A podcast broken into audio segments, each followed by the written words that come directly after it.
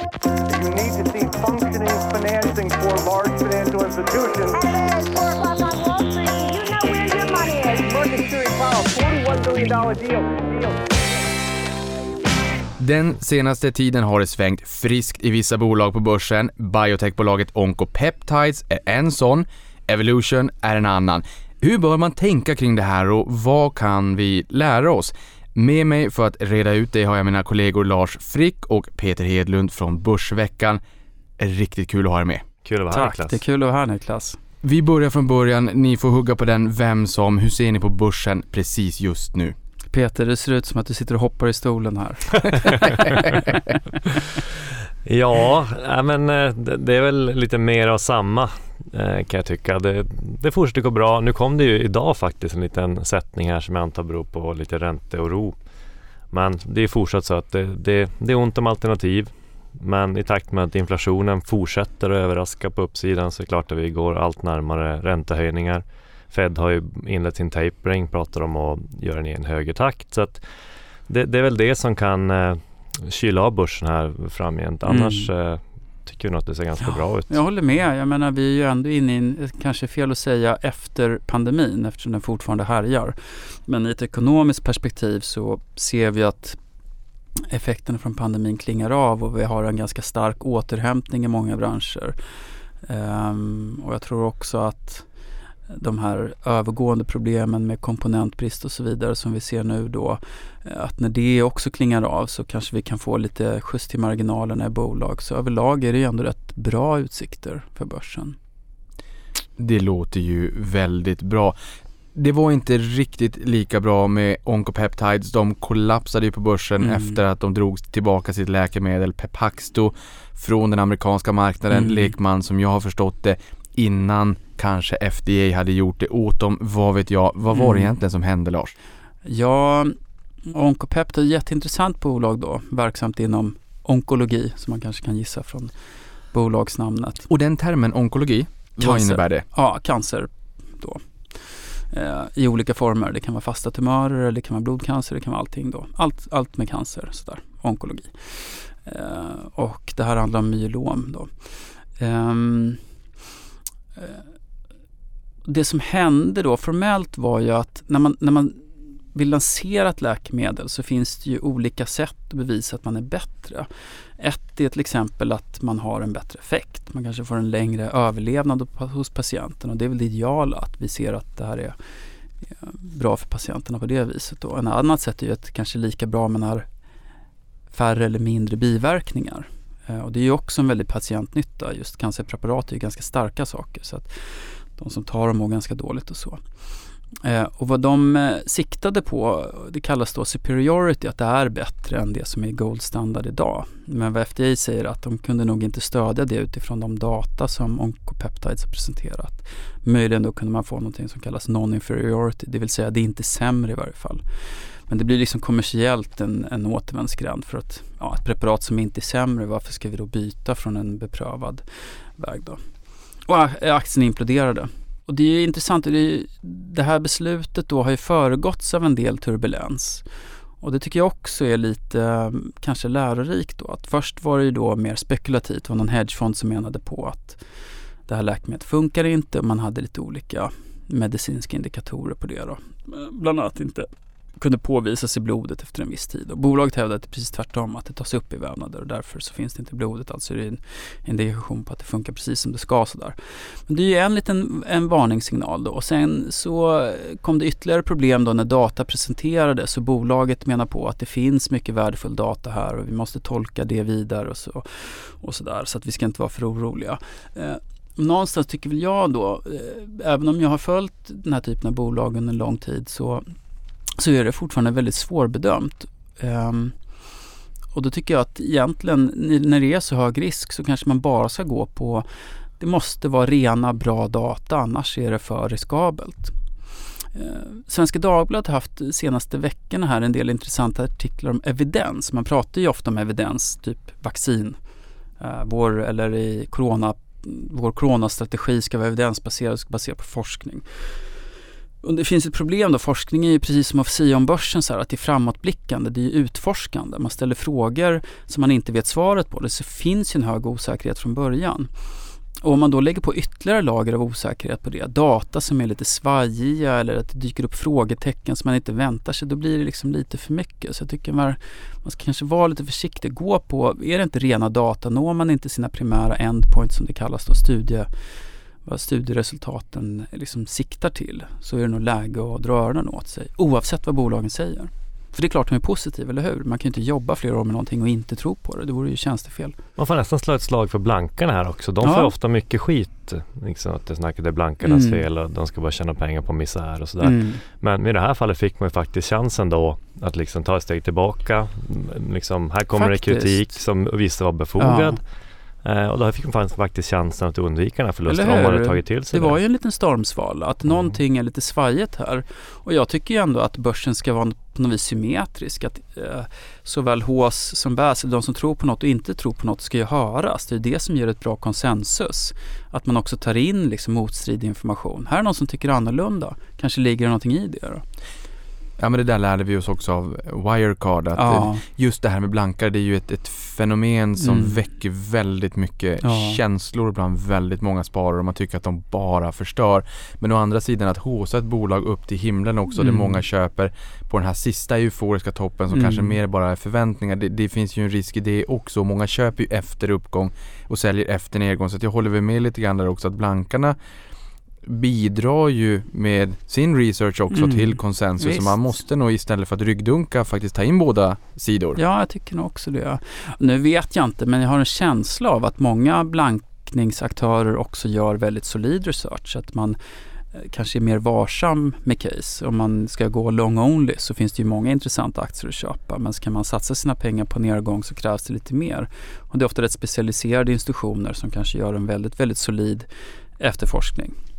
Och sen visst, det finns ju massa rötägg där också. Folk som publicerar, tar en negativ position och sen i princip kokar ihop någon sorts negativt case som kanske kortsiktigt får ner en aktie. Men Ja, och det där får man ju ha med sig tycker jag också, precis som du säger där. Den risken finns ju alltid och det, det är ju Mm. rötägg. Det är ju inte ett fel på fenomenet utan det här fenomenet kan ju missbrukas både om du går lång och om du går kort och vi har ju sett det med The Analyst som mm, publicerade redan publik information kring Embracer och där man tyckte att det här är någonting alldeles nytt och, och aktien tog rejäl störtdyk. Det var ner nästan Ja. ja. 15-16%. Det var inget nytt, den hämtade sig ganska snabbt. mm, Tesla samma sak där. Just Man, man lägger, anmäler bolaget och säger att det här är ny information, det här är jättedåligt och sen så visar det sig att man hade varit kort innan man eh, presenterar något sånt här. Det blir ju väldigt, väldigt, väldigt konstigt. mm, Det, det finns ju på naturligtvis både på de som går långa och de som går korta. Men det jag tänker här, jag tycker life science är jättesvårt. Eh, biotech, medtech och pharma, det är därför det är jättebra att ni är med här. Men i ett sånt här fall när man Mm. ser att, och i ett sånt här fall i dubbel bemärkelse då, eh, är det här liksom, kan det vara vettigt att fundera kring bolag som kanske Karolinska Development eller Link Mm. som investmentbolag inom life science med den liksom, noteringen nu att de har dragit rejält. Det har ju Mm. varit rejält med fart under galoscherna.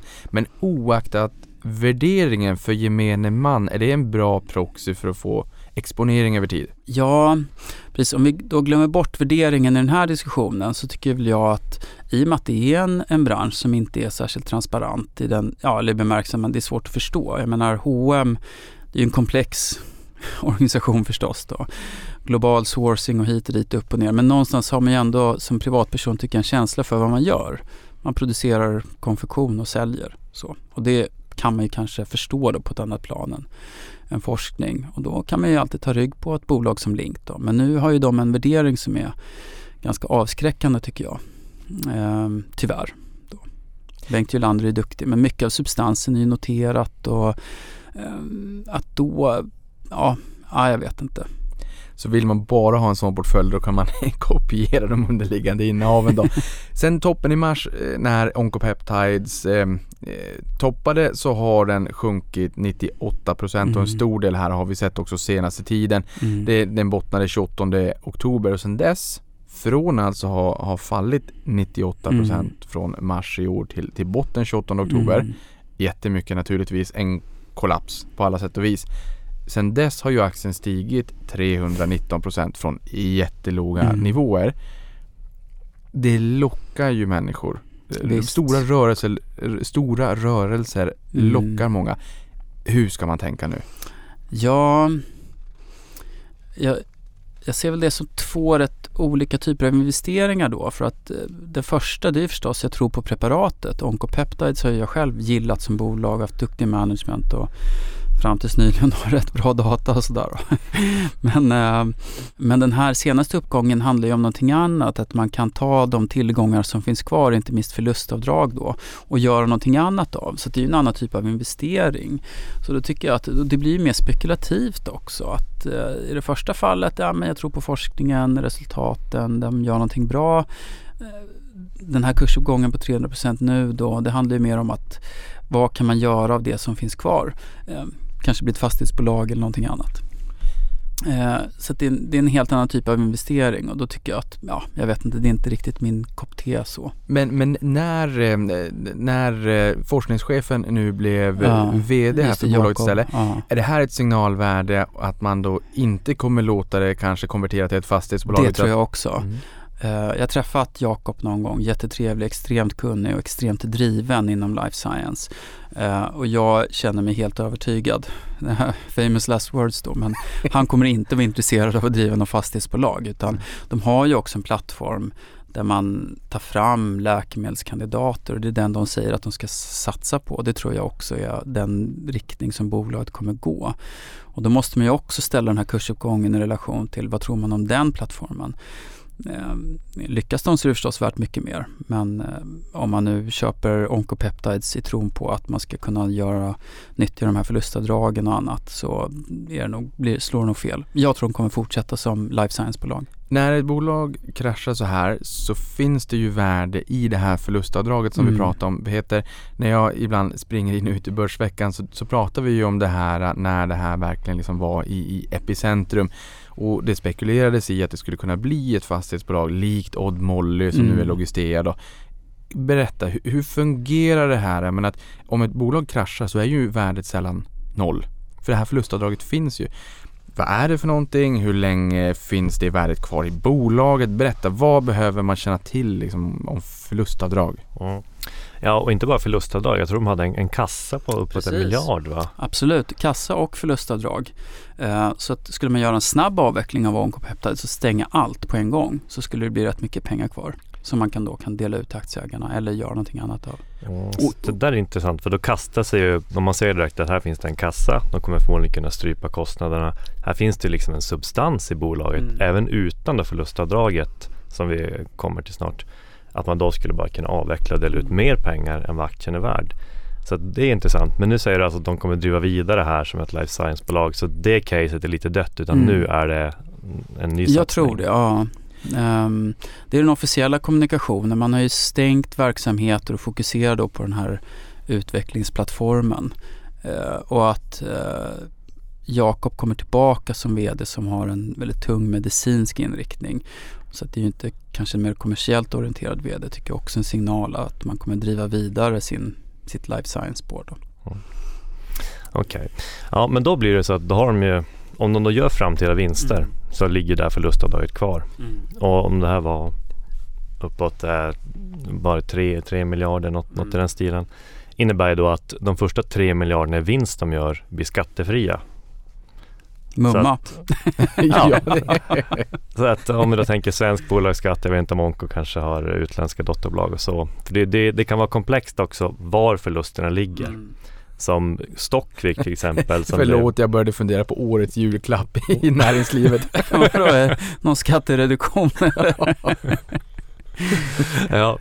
Nej men det, kan vara lite komplext och var du kan nyttja de här förlustavdragen. Som Stockvik som är ett eh, förvärvsbolag här då. De har ju förlustavdragen i moderbolaget och då väljer de att ta betalt en, någon typ management fee av dotterbolagen.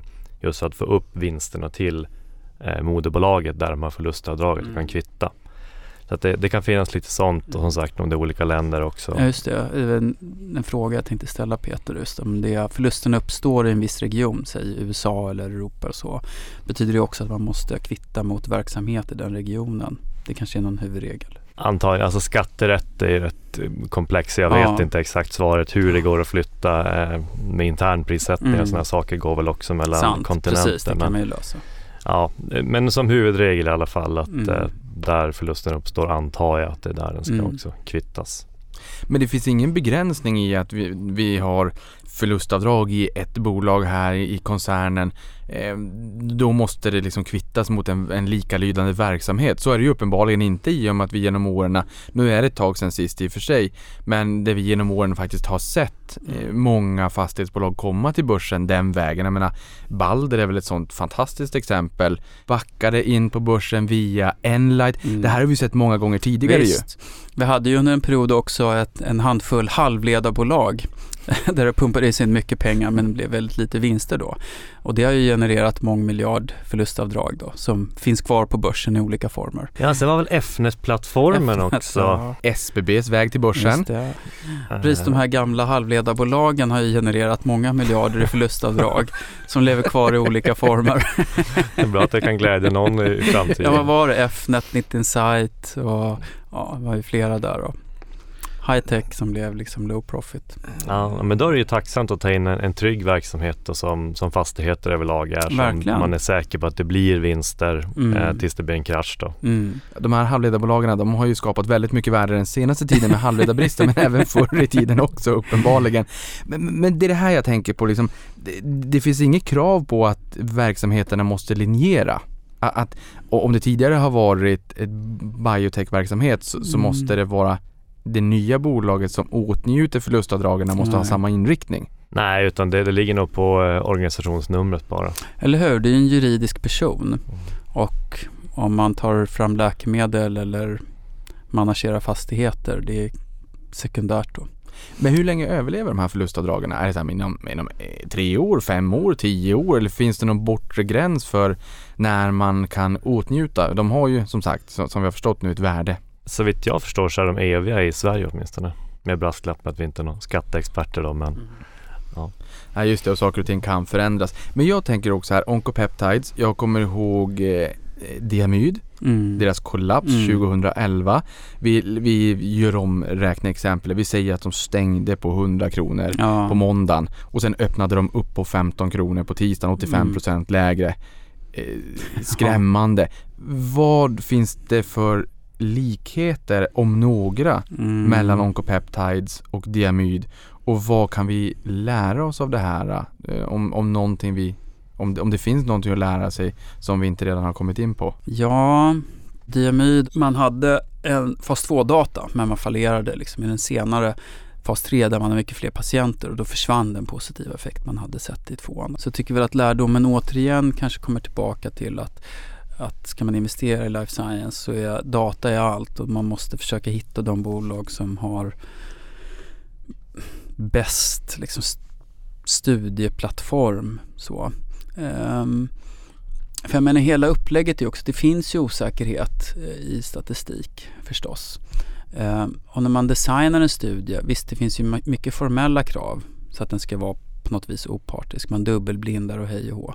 Men inom det spelrum man har så designar man ju ändå för att optimera chansen för framgång. Man väljer en patientpopulation som man tror man har bäst potential i. Man väljer eh, primära endpoints som man kanske då förhoppningsvis kan uppnå. Så, så att allt är ju ändå styrt mot ett positivt resultat. Så kan man inte lyckas då så ja, då är det nog inte så himla bra. Eh, Så att det är väl den här överdrivna optimismen. Allt låter ju så himla bra. Jag tycker själv det att jag älskar de här life science-bolagen och det är rolig forskning och, och så känns det så här, wow, det här kan ju verkligen bli någonting. Så att jag tror ledning, investerare, vi alla har någon sorts bias mot att vilja lyckas då. Vi är Eh, Så att smygoptimister man hela måste bunten. vara lite mera krass. Men vikta portföljen därefter. Inte Exakt. alla ägg i samma Nej. korg och de här klyschorna utan Ja. eh, det är ju det är, det är ett eh, sannolikhetsspel helt Visst. enkelt. Precis. Ja, så att man ska, jag vet jag ser ibland analys och så här, folk drar upp sannolikheten att okej, det finns statistik, så aggregerat till exempel, hur många preparat går från fas 1 till godkänt preparat inom onkologi, hur många lyckas inom infektion och sådär.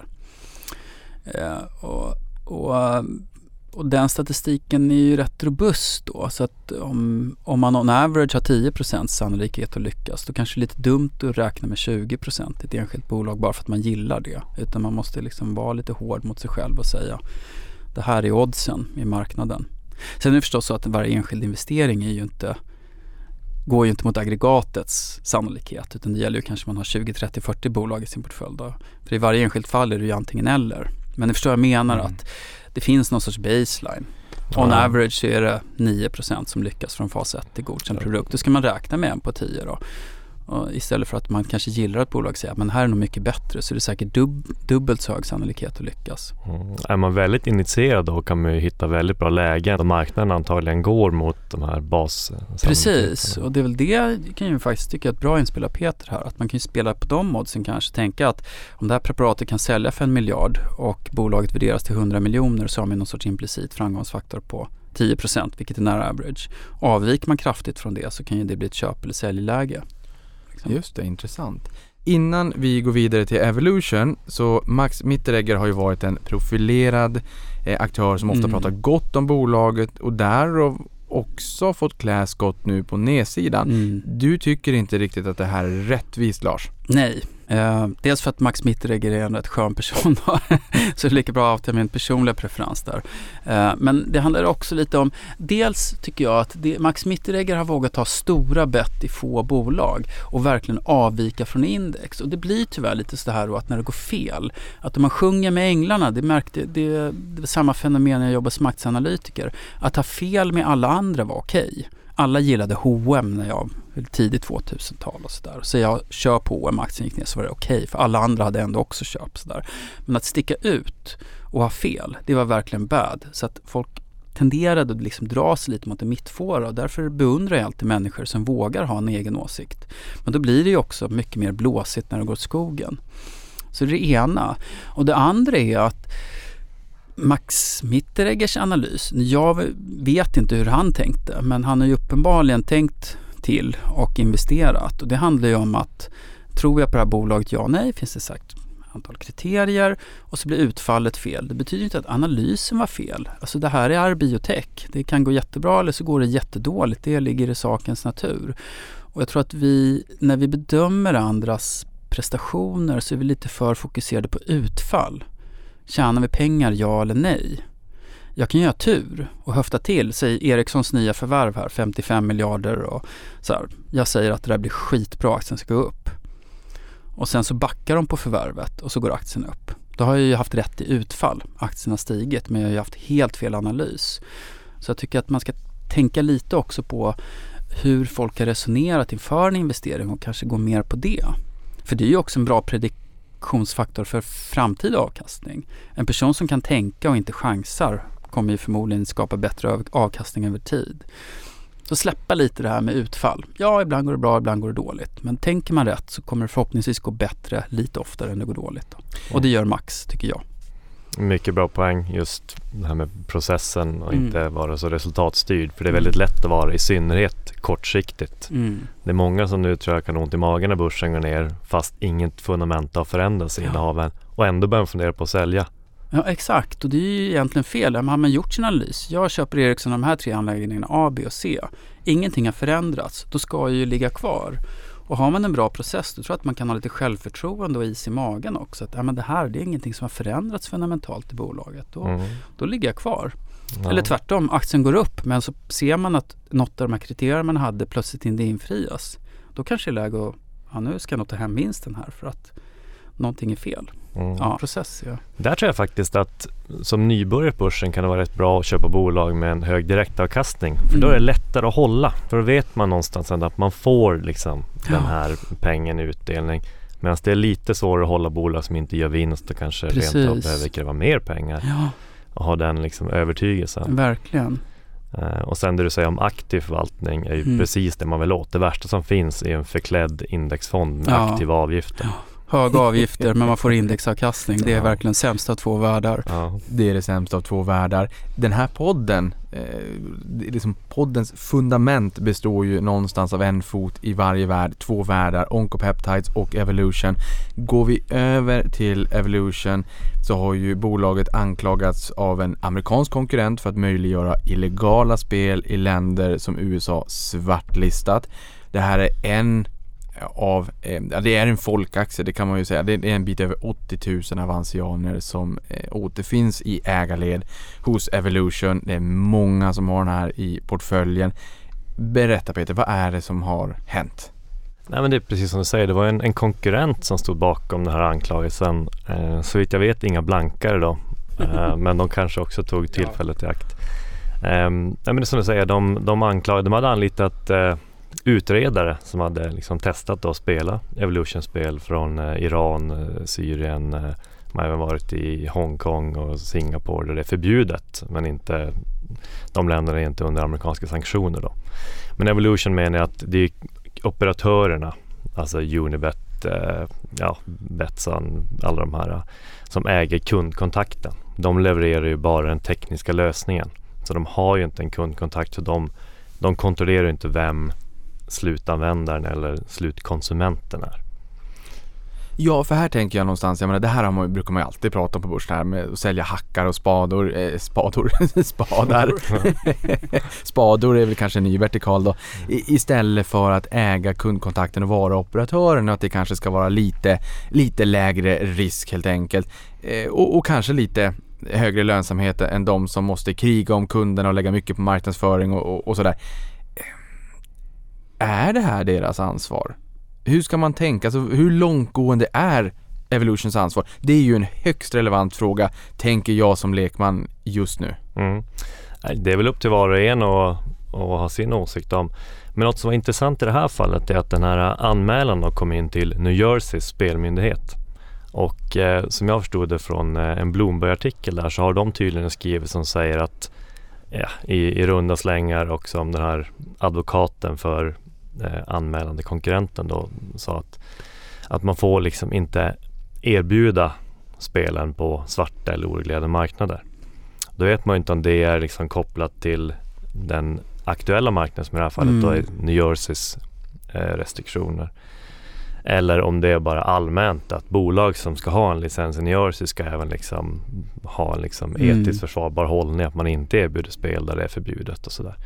Så att om det där blir någonting kan det ju bli problem i New Jersey till exempel.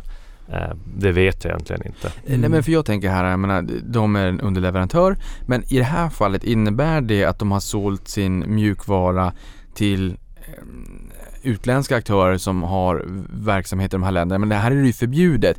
Eller är det typ amerikanska aktörer som man via oh, VPN-tunnlar eller hur man då gör kan spela på från de här länderna? Är det liksom eh, bolagen som man har, de, de här personerna då som har testat att eh, spela och också lyckats att spela spelen från länder där man inte får, som också är svartlistade. Via vilka operatörer då? Eh, Evolution säger att de inte tillåter spel i de här sanktionsländerna. Det framgår väl inte om det är en så att säga iransk operatör, vilket jag tvivlar på, för det finns nog inte.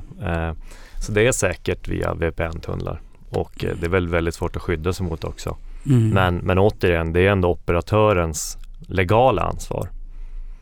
Eh, Så det tror jag inte kommer slå tillbaka på Evolution rent juridiskt så. Det är som sagt om den här spelmyndigheten gör sig har synpunkter på, på det.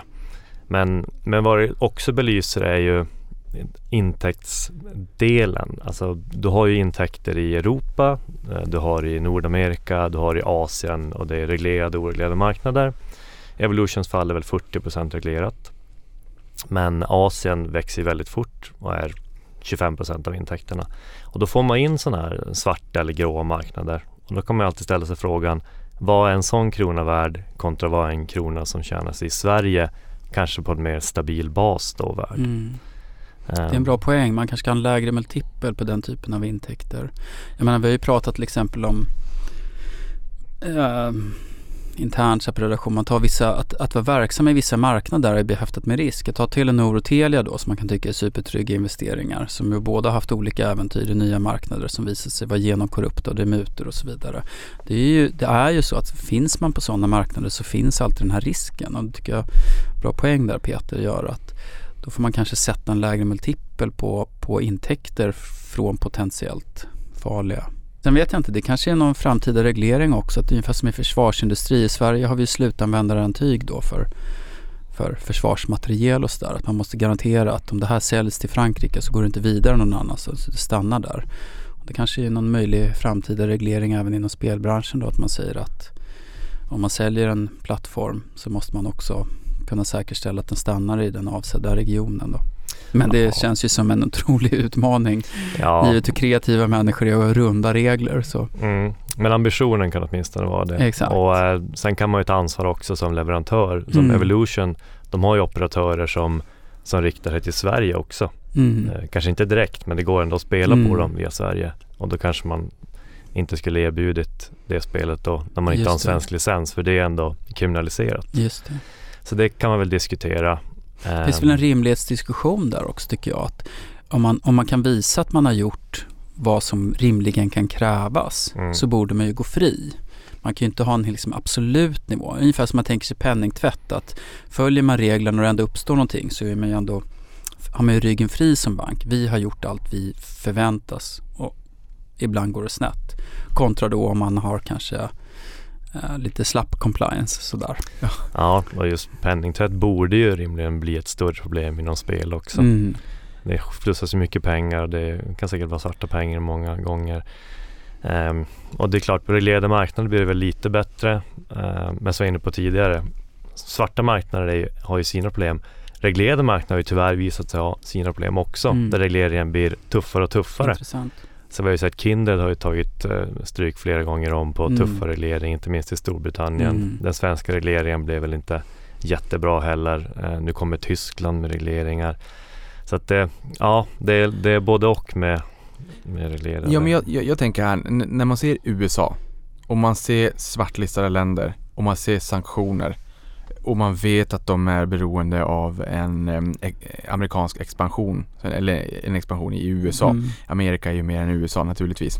Även om man hade frågat USA så är de allt med gearing. Då blir man ju väldigt orolig. Mm. Jag kan tänka mig att väldigt många blir väldigt oroliga. Man tar det säkra för det osäkra och tar hem sina spelmarker och ser hur, hur, hur marknaden reagerar. När du säger att det här är inte deras legala ansvar, finns det en risk att det här på något sätt tror du kan störa deras expansion i USA, att det här liksom befläckar dem på något sätt? Mm. Svärta Alltså, kanske är rätt, ja. bättre namn. Ja. I, I huvudsak tror jag väl inte det. Ehm, och som du sa med det här, liksom, om de tar i pengarna eller inte. Hade det varit en iransk operatör till exempel och de hade fått betalt från den. Då kanske det hade varit ett bekymmer. Men jag tror verkligen inte så är fallet. Det, det skulle jag ha svårt att, att se. Utan jag tror det är en, en internationell sajt som helt enkelt har riktat sig dit. Elta spelas via VPN-tunnlar, den typen. Och sen får de betalt från ett bolag som inte står under sanktioner.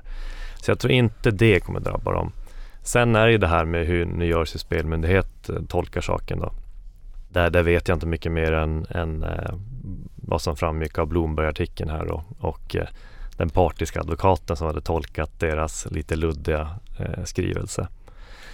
Förutom att det här då inte är Evolutions legala ansvar och inte rimligtvis då kommer agera smolk i bägaren för Evolutions eh, fortsatta expansion i USA.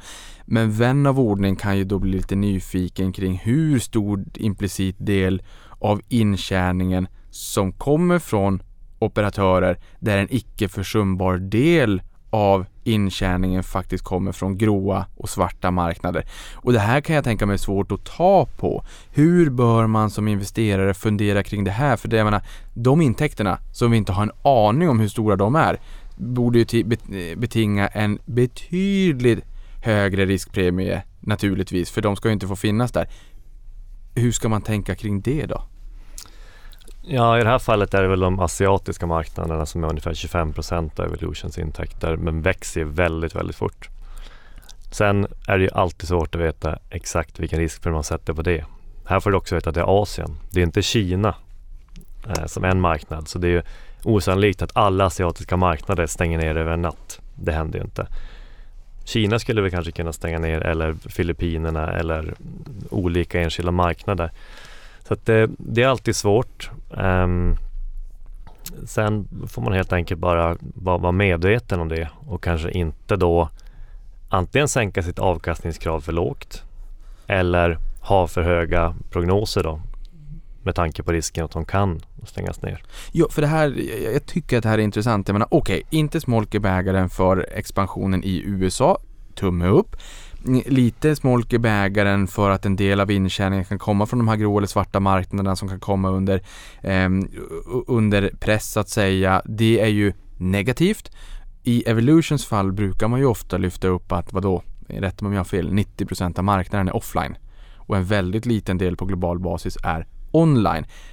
Aktien har tagit stryk på det här beskedet. Börsvärdet har fallit dryga en fjärdedel från toppen till att den bottnade här. Då. Är det motiverat eller tycker du att kursreaktionen är överdriven? Och hur ska man tänka om man är långsiktig tycker du? Ja, just värderingen i Evolution är ju väldigt svår i och med att den ligger så långt in i framtiden. Eh, värderas väl uppåt säg 40-50 gånger ev ebit och P-talet kanske uppåt eh, 55 eller något i den stilen. Um, hur man ska se på det är ju alltid lurigt. De är ju klart bäst i branschen. De kommer ju finnas kvar, det råder inget tvivel om det. Kommer sannolikt vara ledande också. Men som med alla prognoser ökar osäkerheten för varje år du går ut på skalan. Om tio år, ja, backar vi tio år så fanns ju inte ens live casino. Har vi något nytt om tio år? Så det är alltid svårt med långa prognoser. Ja, och sen hade jag även utspelet från eh, OECD här med en global minimiskatt på 15 procent. Vilket också kan träffa Evolution som betalar, jag tror de betalade 5 procent i fjol eh, maltesisk skatt. Då. Men den har faktiskt stigit uppåt 7 procent om jag inte minns fel nu. För att i USA måste du ha en separat studie i varje delstat. Sannolikt dotterbolag där också betalar amerikansk skatt. Så att eh, skattesatsen kommer att krypa uppåt oaktat OECDs beslut. Ja. På en annan grej, det här kanske är lite off topic men jag tycker det är intressant. USA är ju ändå en federation. Det är säkert ingen slump att det här kommer från New Jersey. Alltså om man vill gå på Evolution då går man väl att hitta den delstat som har kanske striktast krav eller någonting som lämnar en öppning och så mm. blir det New Jersey. Mm. Så jag tror inte att det är en slump att det kommer därifrån och inte från någon annan stat, Washington eller Kalifornien eller någonting sånt där. Um, för de, det vet till exempel den här Purdue-serien som får mycket uppmärksamhet nu som har kommit med det här Oxycontin-bolaget.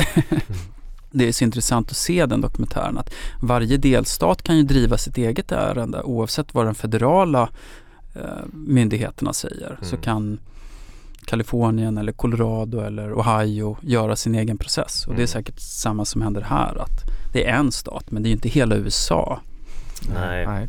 det är ju värt att komma ihåg sista frågan för att wrappa ihop det här då. Nu har vi varit in tidigare på onkopeptides och hur man ska tänka där kring risker som kanske är svårt för vanliga gemene sparare att räkna på. I det här fallet Evolution, hur ska man tänka kring den här typen av risker som jag lekmannamässigt kan känna kanske är lite svåra någonstans att räkna på? Ja, visst är de det. Eh, vi har ju Evolution har varit en riktig favorit för oss i Börsveckan jag tror det är den aktie jag köper flest gånger av alla faktiskt. Men eh, sen tog vi också en lite mer avvaktande hållning just på grund av de här osäkra intäkterna. Delvis också risk för konkurrens. Konkurrenshotet har ju inte materialiserat sig. De är fortsatt ohotade etta. detta. Eh, sen förvärvar man, man ju NetEnt eh, och Big Time Gaming som är sig in i sådana här enarmade banditer, eh, slots då. Eh, vilket jag inte heller är så, så förtjust i. Men men själva live-casino-delen och Kärn Evolution har ju verkligen överträffat alla förväntningar med skyhöga marginaler, uthållig tillväxt. Senast vi köpräckaren var på 1100 kronor tror jag och nu står väl kursen runt eh, 1300 kanske i, i, idag.